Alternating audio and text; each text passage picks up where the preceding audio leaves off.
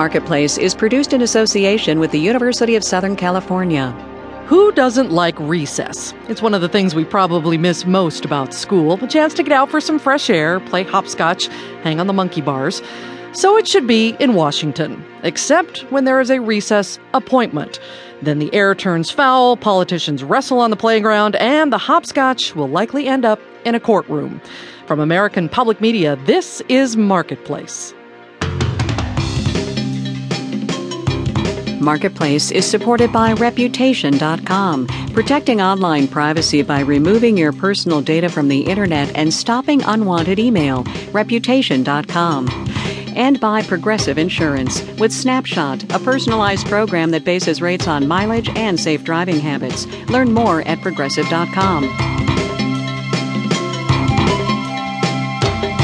From the Frank Stanton Studios in Los Angeles, I'm Tess Vigeland in for Kai Ryssdal. Thanks for joining us on this Wednesday. It is the fourth day of January and the new year.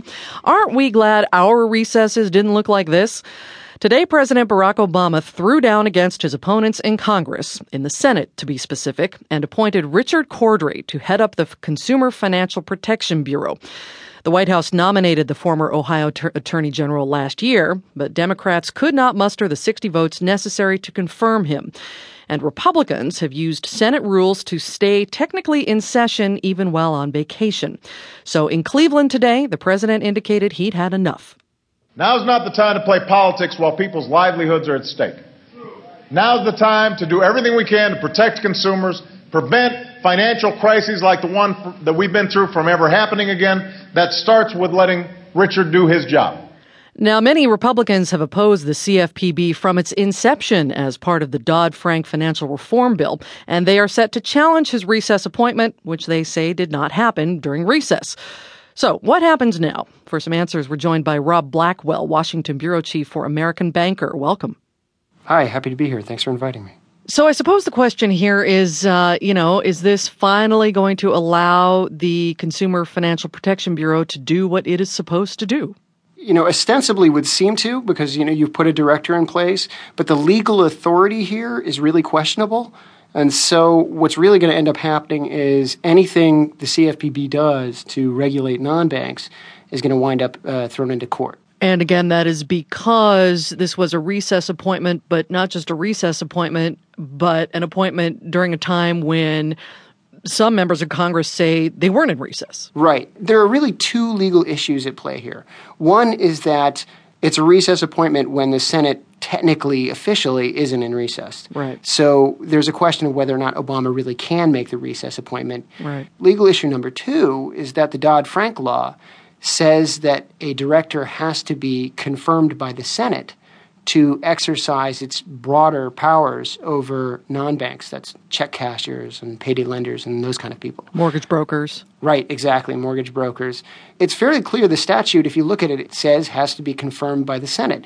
And richard cordray even if he's recess appointed he's not confirmed by the senate. Hmm. what you're going to hear is the obama white house is going to say well look there's no difference between a senate confirmed and a, a recess appointment but a lot of Republicans and a lot of privately Democrats think that's not true. Uh, and they worry that anything that Cordray does as CFPB director will could be challenged in a court of law and, and could be overturned.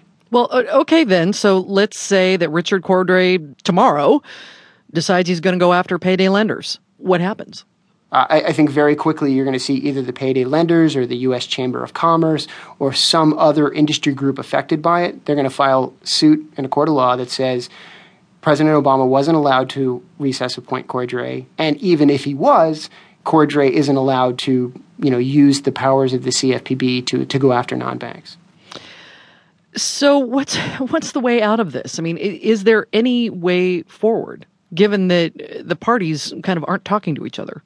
I don't see a good way forward. I, I, think for the foreseeable future, certainly to the end of the presidential election, you're going to see a CFPB that that is going to try and be activist, is going to try and flex its muscles a little bit and go after these non-bank lenders.